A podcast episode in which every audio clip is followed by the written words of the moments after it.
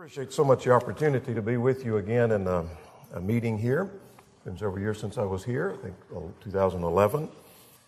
As uh, many of you know, this is where I grew up. This is the very pulpit where I preached my first sermon. And some of you were there to endure through that. And I appreciate the fact that you still came to this meeting, even though you endured through that. We'll see more at the next hour about uh, things we have planned, but I encourage you to turn to uh, Acts chapter 27 uh, if you will, and that's where we'll begin, and we'll say more at the next hour about what we have planned and the kinds of lessons we're going to be presenting. Um, let's turn to Acts chapter 27. Acts chapter 27, as you turn there, this is in the midst of Paul's uh, shipwreck as he's making his voyage toward Rome.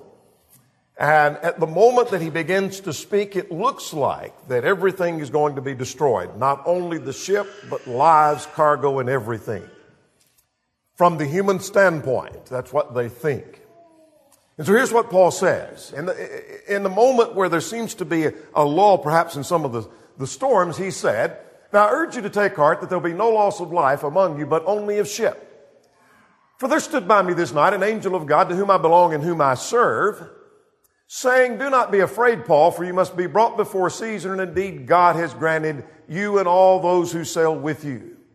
Therefore take heart, men, for I believe God that it shall be just as he told me. You what's what Paul said?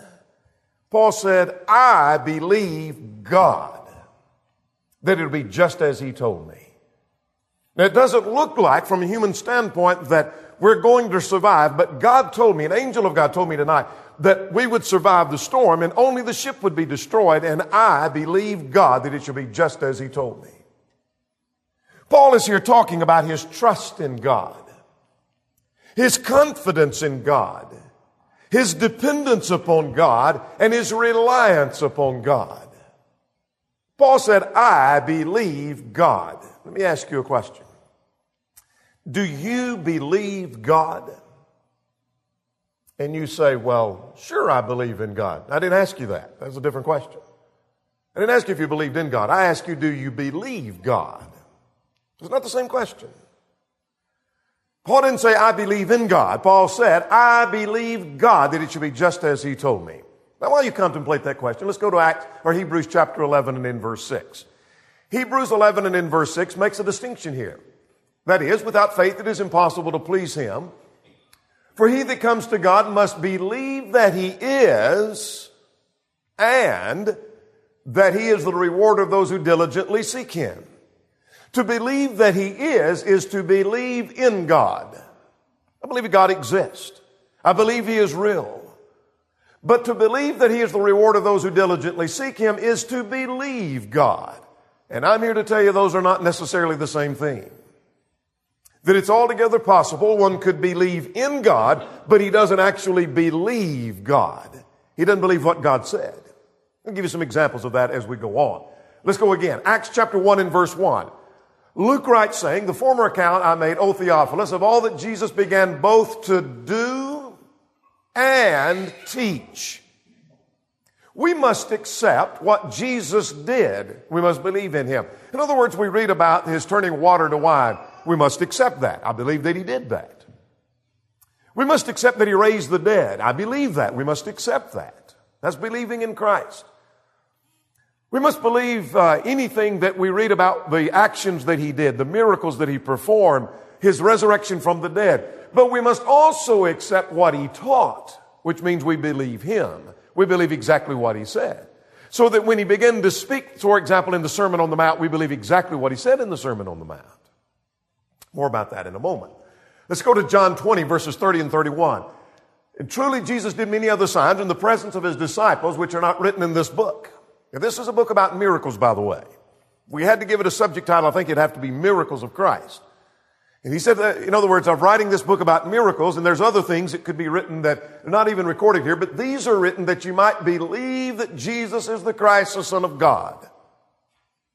And that believing you might have life in His name. To believe that Jesus is the Christ, the Son of God, is to believe in Christ. But the believing has to involve believing Christ, exactly what he said. And we'll see more evidence of that as we go further. But now this passage makes a definition or gives a definition that perhaps uh, captures the thought of what we're trying to talk about. 1 John 5 and verse 10. he who believes in the Son of God, there's our believing in God, believing in the Son of God, has this witness in himself. He who does not believe God has made him a liar. Now, why is it that if you don't believe God, you've made him a liar? Notice his definition. Because he has not believed the testimony that God has given of his Son. Now, here's what I just learned from that text. That to believe God, this passage just told me that. To believe God is to believe the testimony of God. So when I'm asking you the question, do you believe God? I'm asking, do you believe the testimony of God? I'm not asking, do you believe in God? If we ask the world, do you believe God? They say, oh yes, we believe in God. I, I believe that God is real and I believe God exists. But do you believe what He said in His Word is a different story. So here is the challenge before us that we're talking about this morning. And that is, the challenge is, are we merely going to believe in God or are we both going to believe in God and at the same time we believe God? That's the challenge before us. Now you know the question when I ask, do you believe God? And you say, well, yes, I believe in God. Okay. But let's go a step further. Do you believe what he said?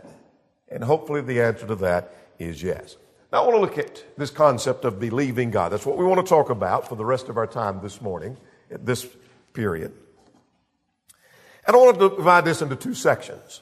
And then I'll take that section and divide it even further. But let's talk first of all about those who face the challenge. Some biblical examples, both Old and New Testament, of people who faced this challenge. Were they merely going to believe in God or did they also believe God? I want to subdivide that and talk about two categories. Let's start first of all of those who believe in God and they also believe God. They did quite well with the challenge. And then we'll come back and talk about some who did not do quite well. So if you don't already have your Bible open, let's get our Bibles. We're going to do a, study of several texts here. Let's start with the case of Noah. And uh, in Hebrews chapter 11 and verse 7. These were people. We'll look for evidence. Did they believe in God? They did. Did they believe God? And we'll see evidence that they did accept exactly what God said. Let's go to Hebrews 11 and in verse 7.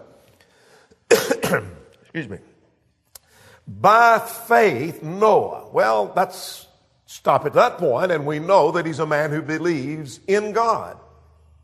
Because by faith, Noah did something. What did he do? He prepared an ark to the saving, uh, by faith, Noah, being divinely warned of things not yet seen, moved with godly fear, prepared an ark for the saving of his household by which he condemned the world and became an heir of righteousness, which is according to faith. Did he have faith in God? He certainly did. But did he believe God? Well, God said there's coming a flood and consequently you need to build an ark and the text says that's exactly what he did. Now let's go back to Genesis. On the screen before you is Genesis 6 and in verse 22. It's an interesting phrase there at the end of Genesis 6:22 after giving all the instructions to Noah about building of the ark. The text said, Thus Noah did, according to all that God had commanded him. Here's the phrase I want you to notice three words. So he did. That's an interesting phrase to me. I thought that would be a nice epitaph to be written on a tombstone concerning all the commandments of God, so he did, or so she did. Could that be said of you? Of all that God said for me to do, so he did. Of all that God said for her to do, so she did. Noah did exactly what God told him to do. He met the challenge. He did quite well. Let's notice another challenge. Another person who faced the challenge, and this is a classic here. And though he's an Old Testament character, I want to notice the New Testament commentary on this in Romans 4. Abraham did quite well with this challenge. And that is, he not only believed in God, that there was a God, that God exists, but he accepted exactly what God said without question and without doubt on numerous occasions, but let's read about this occasion in Romans chapter 4, beginning at verse 16. Therefore it is of faith that it might be according to grace, that the promise might be made sure to all the seed, not only to those who are of the law, but those who are of the faith of Abraham, who is the father of us all. In what sense is he the father of us all? Well, look at verse 17. As it is written, I have made you the father of many nations in the presence of him who believed even God.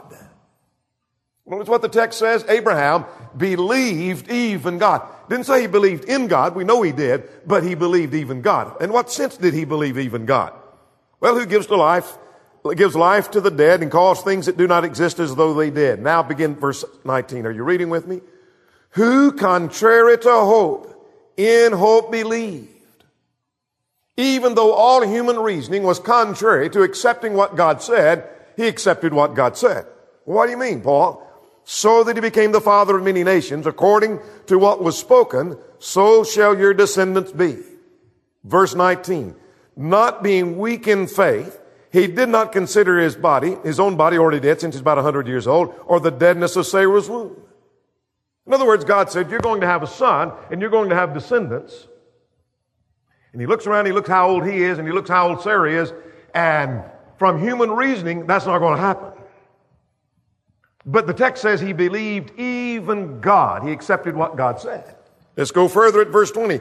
He did not waver at the promise of God through unbelief, but was strengthened in faith, giving glory to God, being fully convinced that what he had promised he was also able to perform. God said you're going to have a child. He believed we're going to have a child. He didn't worry about the fact, look at our age, look at the, at the condition of our bodies. It's still going to happen because God said it. Here was a man who faced the challenge and he did quite well. Let's take another case. Let's take the case of Hannah. Turn to 1 Samuel chapter 1. when we're introduced to Hannah in 1 Samuel chapter 1, you remember she was barren and her countenance was sad because of that. We're introduced to her as she is praying before God. Beginning at verse 12, 1 Samuel chapter 1 and verse 12. That as she continued praying before the Lord, Eli watched her mouth. She spoke in her heart, and only her lips moved, but her voice was not heard. Therefore, Eli thought she was drunk. Well, let's stop there, and I know she believes in God. You say, how do you know? Well, she's praying to God. She believes there is a God. But does she believe God? Let's see. Let's go a little further. And Eli began to talk to her at verse 14 and asked her, how long would she be drunk? And she said, no, I'm not a woman, but I'm a woman of sorrowful spirit. I'm not drunk, uh, nor am I intoxicated, but I poured out my spirit before the Lord. I believe in God. And she said, do not consider your maidservant a wicked woman, for out of the abundance of my countenance, my complaint and grief I've spoken until now. God's response through Eli was this. Verse 17, go in peace and the God of Israel grant your petition which you have asked of him. She's been praying for a child She's sad because she has no child. She's praying to God for a child. And Eli, that is God through Eli, says, You're going to have a child. She's going to accept it. Look at verse 18. Look at verse 18. She said, Let your maidservant find favor in your sight. So the woman went her way and she ate and her face was no longer sad. You know what that means? She accepted exactly what Eli said. She believed, even though some would not have accepted that. Let's take another case. Hezekiah. We'll just briefly talk about Hezekiah, Second Kings. I'm trying to compound the number of cases where people, they believed in God and they believed God because we're going to look at the same thing on the other side of the coin. And uh, those who failed at this challenge. But Second Kings chapter 8, if you will. And in uh, 18, I'm sorry. Second Kings 18 in verses 5 and 6. Text talks about Hezekiah. He trusted in the Lord God of Israel. That tells me he believed in God. But more than believing in God, he trusted in God. So that after him none was like him among all the kings of Judah that were before him. Therefore he held fast to the Lord and did not depart from following him, but kept his commandments which the Lord God commanded him. He believed in God, but he trusted in God, the text said. He believed exactly what God said. Now, this one's quite interesting to me because we often talk about, this is the case of Ezra. Let's turn to the book of Ezra, if you will, the eighth division. We often talk about putting your money where your mouth is, so to speak. You talk a good talk, and then there comes time to stand where, you, where you've been talking and put your money where your mouth is, and Ezra had to do that one time. And I want you to notice what he said. He said, now this is in the post-exile period. He said, I was ashamed to request of the king an escort of soldiers. He said, I was, I was ashamed and I would have been embarrassed if I had gone to the king and said, you know what? We need a pack of soldiers to go with us and a band of soldiers to go with us and protect us as we make our journey. Ezra, why would you be ashamed to go ask for soldiers? Because we had spoken to the king saying, the hand of our God is upon those who do good, or, uh, for good, or for those who seek him, but his power and his wrath is against those who forsake him. We've been telling the king, God blesses those who are her servants of his, and God is, is uh, executing his wrath against his enemies. And we are those who serve him. God will protect us. We'd been saying that. And so we had to put our money where our mouth is. We believe exactly what God had been telling us. And you see the challenge that he faced. I had to put my money where my mouth is. Well, let's take another case. The case of Joseph. Much like Abraham, this one would have been hard to accept. Let's turn to Matthew chapter 1. You remember the story of Mary and Joseph as they were espoused to each other. And suddenly she is found with child. And from human reasoning, and anyone would reason this way, because prior to this there has never been such a thing as a virgin birth, that Joseph assumes that she has been unfaithful to him. And she's committed this grievous sin. And so he being a just man, verse 19, was minded to put her away secretly. And while he thought about this, an angel of the Lord appeared to him and said this, Joseph, son of David, do not be afraid to take your wife Mary, for that which is conceived in her is of the Holy Spirit. Now let's stop there for a moment. The explanation of God is, yes, she is with child, but this didn't happen like it normally happens in a husband-wife relationship or a man and woman relationship. This is a miraculous thing. That's never happened before. That's never happened before. Goes further. Look at verse, verse 21. What I'm trying to describe for you, that's hard to accept. That would be hard to accept that, okay, well, this is an exception to the rule, and so this is, this is the way it is. And she will bring forth a son, and you call his name Jesus. And to save his people from their sins. Now, this was done that it might be fulfilled, which is spoken by the Lord, uh, through the Lord, uh, by the prophet, or through the prophet. A virgin will bear a child and have a son and call his name Emmanuel, which is translated God with us. You get what, what the angel said? The angel said, this is miraculous birth. Holy Spirit caused it. She has not been unfaithful to you. You're going to have a son. His name will be called Jesus. And by the way, that fulfills what the prophet had been talking about in Isaiah 7:14. Joseph's reaction. Verse 24, you reading? He being aroused from his sleep did as the angel of the Lord commanded him, and he took to him his wife and did not know her until she brought forth her firstborn son and called his name Jesus, just like the angel had said. He accepted it. He believed God when the challenge was difficult. And indeed, the challenge was hard. Now, let me list one more and then we'll move on. And I'm just going to quickly mention this one because this is where we started. That's the case of Paul in Acts 27 25. In the midst of the shipwreck, when the waves are tossing and it looks like everybody's going to be killed, God said there'll not be any loss of life if you stay on board ship. And Paul said, I believe God that it shall be just as he told me. What we've looked at are seven examples from Noah, Abraham, Hannah, Hezekiah, Ezra, Joseph, and Paul, and there are many others that we could talk about, who faced the challenge and they did quite well. They believed in God and they also believed God. But let's look at the other side of the coin. I want to talk about those who believed in God, but they did not believe God. Now let's talk about that category before we begin to list the examples of that. Those that we're about to list are not some kind of complete apostate group of people. I don't want to get you, I don't want to leave the impression that we're about to look at, at some character that you're going to say, well, yeah, I would have expected that of that, that character. He probably believed there was a God, but he wouldn't accept anything God said. Nor are these some kind of weak pretenders. In fact, otherwise, these are going to be some great, admirable Bible characters who believed in God, but at least on one occasion or maybe more occasions, they had trouble accepting what God said.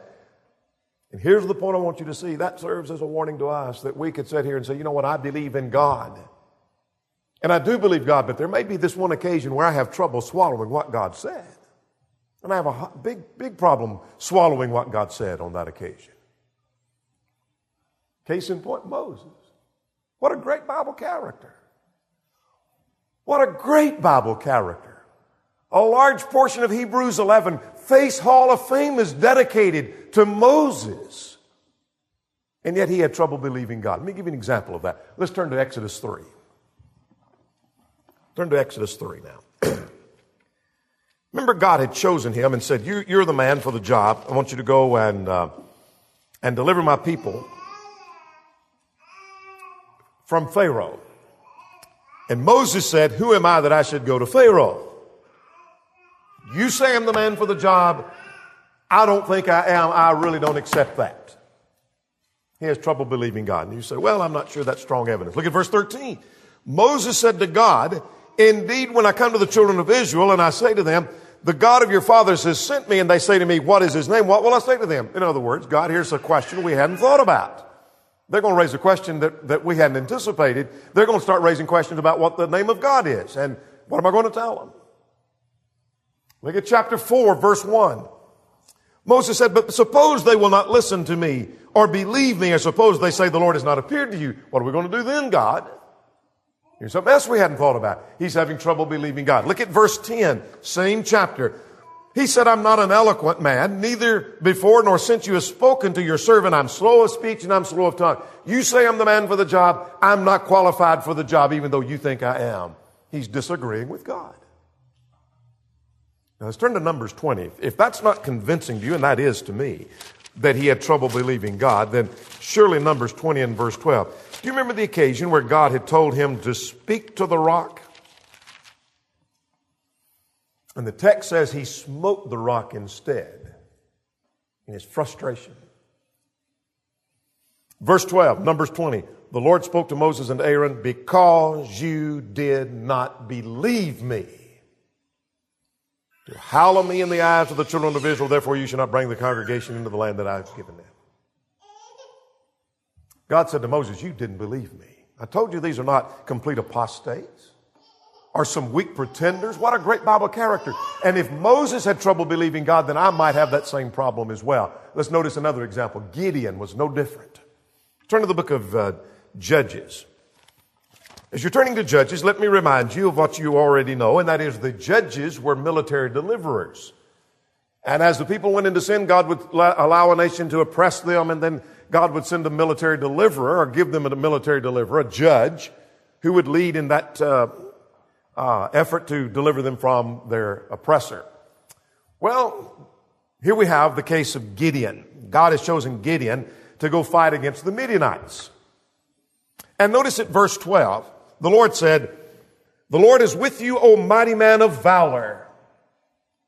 Does he believe that? No, no, no, no. He doesn't. Because he said, Oh my Lord, if the Lord is with us, then why has all this happened to us? You say you're with us, but then why does all this happen? In other words, he's saying, I'm not sure you are with us. He's having trouble believing God. Look down at verse 14. Verse 14, God said to him, Go in the might of yours, and you shall save Israel from the hand of the Midianites. Have I not sent you? And his response was, Oh my Lord, how can I save Israel since my clan indeed is the weakest in Manasseh and I'm the least of my father's house? I, I, disagree with you, Lord. Look at verse 16. Surely I will be with you, God says, and you shall defeat the Midianites as one man. And he said, if I found favor in your sight, then show me a sign. He's arguing with God. Further evidence. Look at verse 27. God had given him a mission, and so he took ten men with him among the servants and did as the Lord had said to him. But because he feared his father's household and the men of the city too much to do it by day, he did it by night. He's having trouble believing God. Here's some people who faced the challenge. They didn't do very well with that. Habakkuk. Let's turn to Habakkuk chapter 1. You remember Habakkuk cried out to God in chapter 1? And his cry to God was this concerning the sin of Judah. How long are you going to let this go on? How long are you going to let this sin of this nation just, just rave on like it is? And God's answer to that at verse uh, Habakkuk 1 and in verse uh, 6 that I'm raising up the Chaldeans, the Babylonians, to punish them. Instead of accepting and saying, okay, I'll let God figure out the, the conflict if there is any, and I'll just accept what God said. Notice what he said. Habakkuk 1 and in verse 12, in verse 13, he said, You are pure eyes than to behold evil, and cannot look on the wicked. And why do you uh, look on those who deal treacherously and hold your tongue when the wicked devours one more righteous than he? How could you do that, God? Let a more wicked nation punish your people. He just been asking, when are you going to punish your people? Well, I'm going to let the Chaldeans do that. Well, how could you do that? Why could you, how could you use that nation? Because they're more wicked than the one that needs to be punished. He's having trouble believing God. Now, here's another classic case. In the case of Luke 1, Zacharias, the father of John the Baptist, unlike Moses and unlike Joseph and unlike Hannah, when there was a promise of having a child, he had trouble believing God. Now, I want to demonstrate to you that we're not talking about complete apostates here. Look at Luke 1 and verse 6. When we're introduced to Elizabeth and Zacharias, they're introduced to us at verse 6 as they were both righteous before God, walking in all the commandments and in ordinances of the Lord blameless. I don't know about you, but if that could be said about me at the day of my death, that he was one who was righteous before God, walking in all the commandments and ordinances of the Lord blameless, that's a pretty good statement, I want to tell you. That's pretty good, isn't it? He's a righteous man. That doesn't mean he's going to accept exactly what God said. Now, let's go a little further in the text. And the text says that an angel appeared to him, verse 11, as he stood before the altar. And the angel said to him, verse 13, he said, Do not be afraid, Zacharias, for your prayer is heard. And your wife Elizabeth will bear you a son, and you'll call his name John. And in interest of time, you know the rest of that story. Here's what he's going to do, and here's the mission he's going to have. Look at verse 18. Zacharias said to the angel, Remember Moses, I mean, uh, Abraham's response? He was fully convinced that what God said he was able to perform. Remember Hannah's response? She was no longer sad. Remember Joseph's response? Joseph called his name Jesus. What did Zacharias do? He said, How shall I know this since I'm an old man and my wife is well advanced in years? How, how could this be? And the angel said, I'm Gabriel who stands in the presence of God and is sent to speak to you and bring these glad tidings. And behold, you will be mute and not able to speak until the days these things take place. Are you reading with me now? Because you did not believe my words, which will be fulfilled in their own time. Yes, Zacharias, you are described as a righteous man, verse 6. But when God told you you're going to have a child, you said, How could this be? Because you didn't believe me, you're going to be mute until the time this takes place. Now, if Zacharias, a great character like him, has trouble believing God, maybe I could too. One more, and then we're going to make some application the rest of our time. Let's talk about Peter in Matthew chapter 26. Just basically argued with the Lord and said, Lord, you're just wrong about that. Twice he did in the same context. what did he say?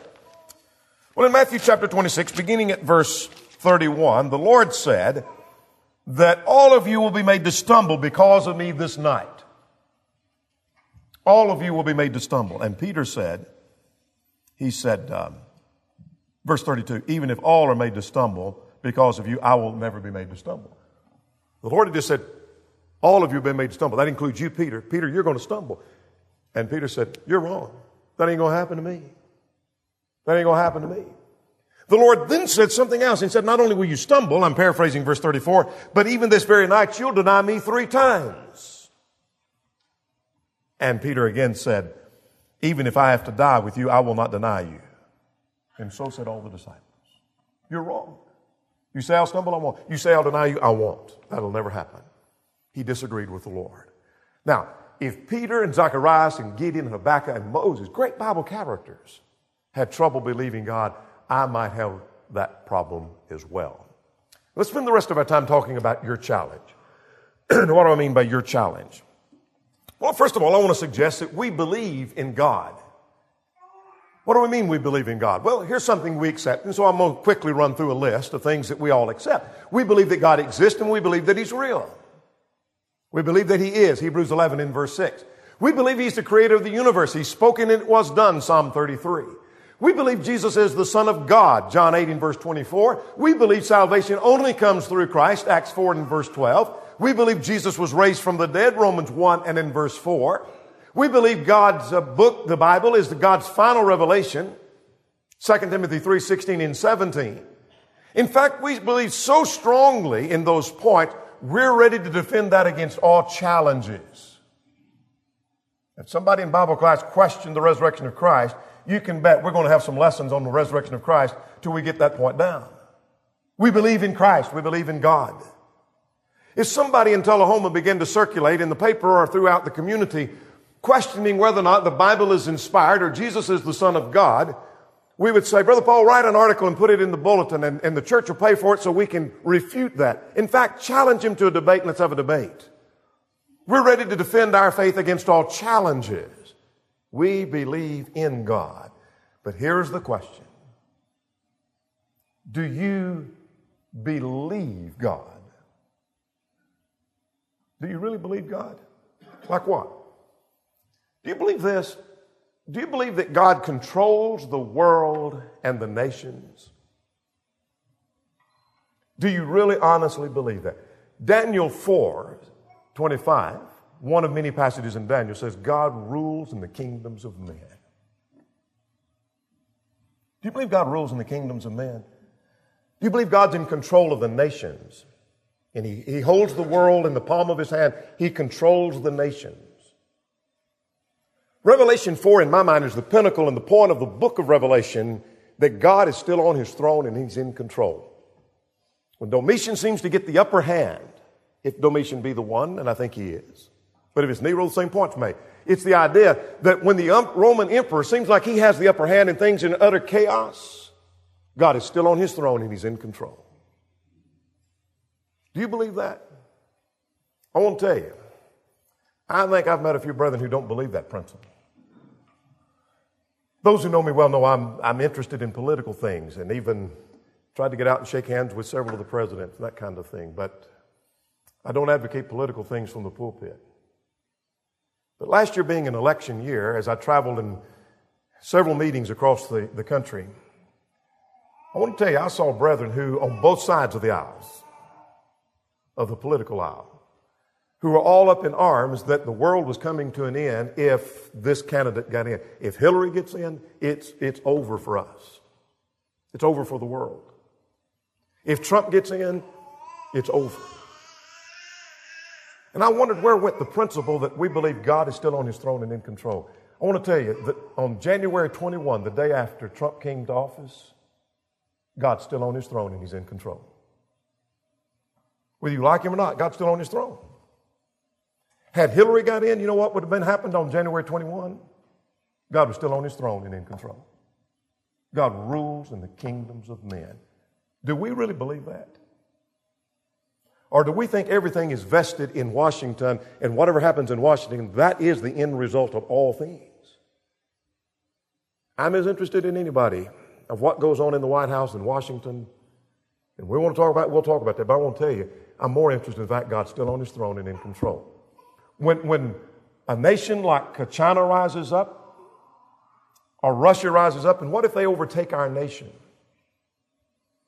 And Washington is wiped out, and now we're under the control of another nation. What's going to happen the day after that happens? God's still on his throne, and God's still in control. Do you believe that? Do you honestly believe that? You say, well, that's hard to believe. You think it was hard, easy for Abraham to accept what he believed? You think that was easy? You think it was easy for, for Joseph to accept, oh, this is just a miraculous thing like that happened, you know, I know two or three people where that happened. No, this has never happened before. Not easy to accept what God said. Here's another thing. Do you believe this? Do you believe that God hears and answers prayer? The eyes of the Lord are over the righteous and his ears are open unto their prayers. Do you believe that? You say, well, sure, I believe in prayer. That's not what I ask. I ask you, do you believe that God hears and answers prayer? Or is it that we, we pray to God with one breath and in the same breath turn around and say that will never happen that we just prayed for? You ever do that? We pray and pray and pray that, the, the, uh, that something will take place, that we'll have opportunities to teach people, and then we say, you know what? I'll never have opportunity. Nobody, nobody listen to the gospel. What'd you just pray about? Do you not believe in the power of prayer? Do you pray for opportunities and then think, think no opportunities coming? Do you pray for something to be better and you, you don't believe it'll ever happen? Do you pray for something to change and you think it can never change? Or do you believe in the power of prayer? Do you really believe God? Do you believe this, young folks? Um, do you really believe that you ought to respect and obey your parents? And that's really Bible principles?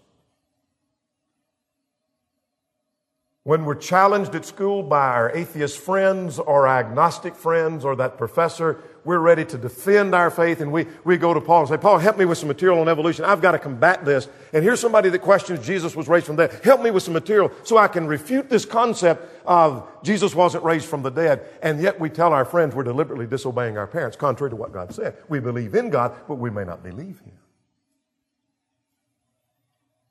Do you believe God? Do you believe this principle that how you raise your child is how the child will turn out? Train a child in the way that you go, and when he's older, not depart from it. Proverbs 22 6. I recognize what a proverb is.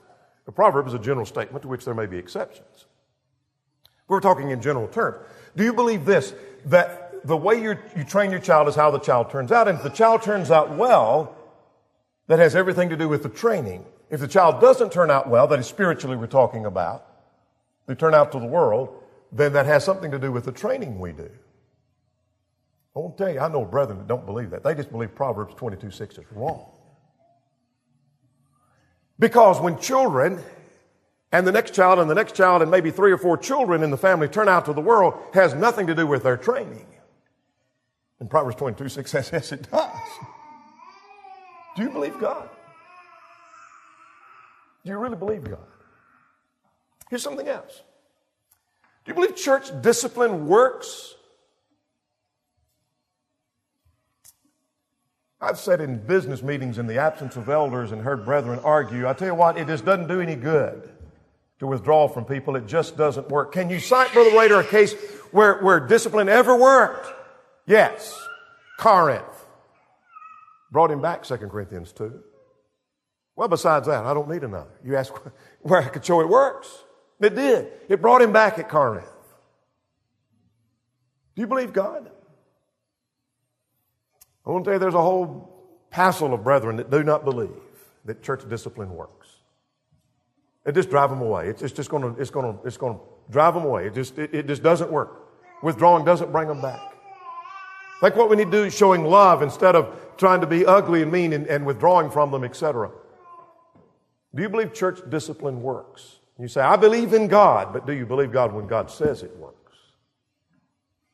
And this is God's means of bringing them back. Do you believe this? Do you believe God will not allow you to be tempted greater than what you can bear? There's no temptation taking you but such as is as uh, bearable, common to man, which has the idea of bearable. It's, it's, it can be borne. Do you believe that? Somebody give me five minutes. Is that what that gives me? Or do you have this concept that many have, and that is that I've, I've got more on me than I can handle? I can't take it. I, I, I've got to cave to the pressures because I cannot bear this. And yet God promised you there's no temptation taking you but such as is bearable to man. And whatever you're dealing with, God says you can handle it. I know you can. God said so. Or do you say, no, I can't handle this. I can't take it. I just can't deal with this. Do you believe God? Do you believe this? Do you believe you can obey any command? Look at Philippians 4.13. You know the passage. I can do all things through Christ who strengthens me. That is not a positive mental attitude passage. By that, I've heard that quoted in something like the Peter Lowe seminars, those kinds of things. And you can be a great salesman. You can sell a million dollars real estate this year. You can sell a million dollars in cars. And, and you could be a million, a big, great ball player if you just put your mind to it because you can do all things through Christ. That's not what he's talking about. He's saying I can obey any command. I can bear any trial. I can do anything God expects of me. And when you look at some command, do you ever look at a command of God and, and, and kind of like the disciples and said, we're lacking faith to do that, Luke 11. We need more faith to do that. I, I don't know if I can do that or not. Do you believe you can obey any command of God? Let's quickly list two or three more and we're going to quit. Do you believe the power is in the Word? Power is in the gospel. Gospel is the power of God unto salvation. Or do you believe the power is in the dynamics of the speaker or the attractiveness of the building? Or do you believe the power is in the gospel? Boy, if we just, if we just had a different coat of paint on the walls, I believe we could get, get visitors in here. Or I believe if we just had a dynamic speaker for a meeting, I believe we'd have the crowd. Or do you believe the power is in the gospel? That's what God said. Do you believe this? Do you believe the association with evil corrupts? 1 Corinthians 15 33 says, You associate with evil, it will have a corrupting influence. there are those who think, no, it doesn't corrupt me and it doesn't bother me. And one last thing do you believe that Christ could return at any time? He'll come as a thief in the night. And that means he could come at any time. Or do you have the concept that the coming of Christ is, is it's a long way off? It won't happen in my lifetime, probably not my grandchildren's lifetime, but it's a long way off. But it'll never, I, I'll never see that. If I believe what the passage says, it could happen today as well as any day because I don't know when it could be. I believe it's a real possibility he could return in my lifetime. Maybe even this very day. And the question is do you believe God? I appreciate your attention this morning. Thank you very much.